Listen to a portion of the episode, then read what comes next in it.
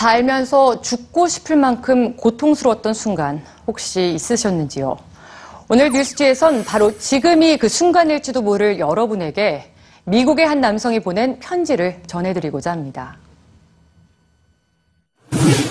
우리는 미국에 사는 한 매력적인 남성에게 편지 한 통을 보냈습니다. 세계적인 명성과 부를 얻고 완벽한 가정을 이뤘지만 고통과 절망의 시간을 보내면서 한때 스스로 목숨을 끊으려 했던 사람입니다.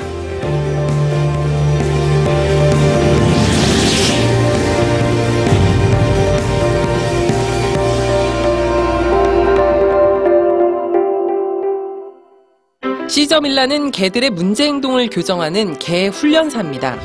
도그 위스퍼러라는 방송 프로그램을 통해 많은 사람들에게 알려졌죠.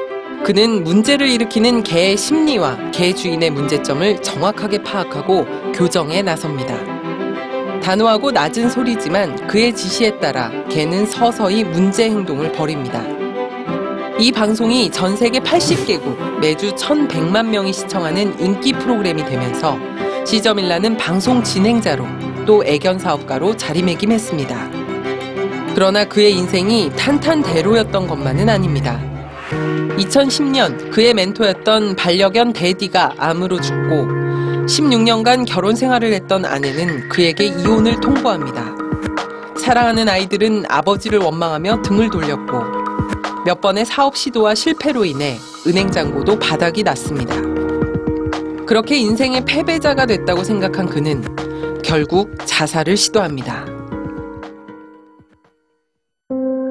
정신병동에서 다시 눈을 뜨게 된 시저 밀라는 한동안 우울증과 분노, 정서 불안에 시달리게 됐는데요. 세상이 홀로 남겨졌다고 느꼈던 그였지만 차츰 주위 사람들과 대화하고 다시 개들과 교감하면서 마음의 상처를 치유해 나갑니다. 그렇게 긴 고통의 시간이 지나고 마침내 그는 다시 사람들 앞으로 나아갈 용기를 냅니다. 그 용기는 어디서 나왔을까요? 우리는 그에게 서면 인터뷰를 요청했고 그는 자신처럼 극단적인 선택을 하려는 한국의 시청자들에게 이런 말을 꼭 전해달라고 답장을 보냈습니다.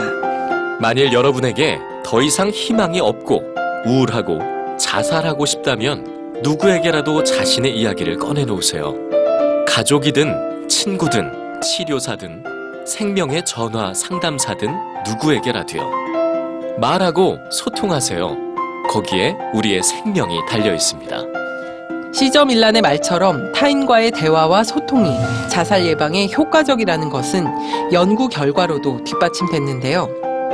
부모와 개방적인 대화 시간을 갖는 청소년들의 경우 자살 충동이 줄어들고 자살 위험 대상자가 전문기관의 상담을 꾸준히 받을 경우 삶의 만족도가 증가하고 우울증의 정도는 감소한 것으로 나타났습니다.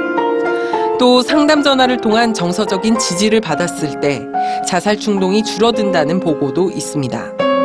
사람들은 흔히 자살에 대한 이야기를 나누는 게 위험하다고 생각하지만 세계보건기구에서는 실제 자살을 시도하려는 사람들의 이유나 생각에 관해 직접적으로 이야기를 나누는 것이 효과적이라고 밝히고 있습니다. 우리는 시저 밀란에게 자살 시도와 그 후유증을 극복하고 있는 지금 살아가는 데 있어서 어떤 신념이 생겼는지를 물었습니다. Life is simple. Don't make complicated.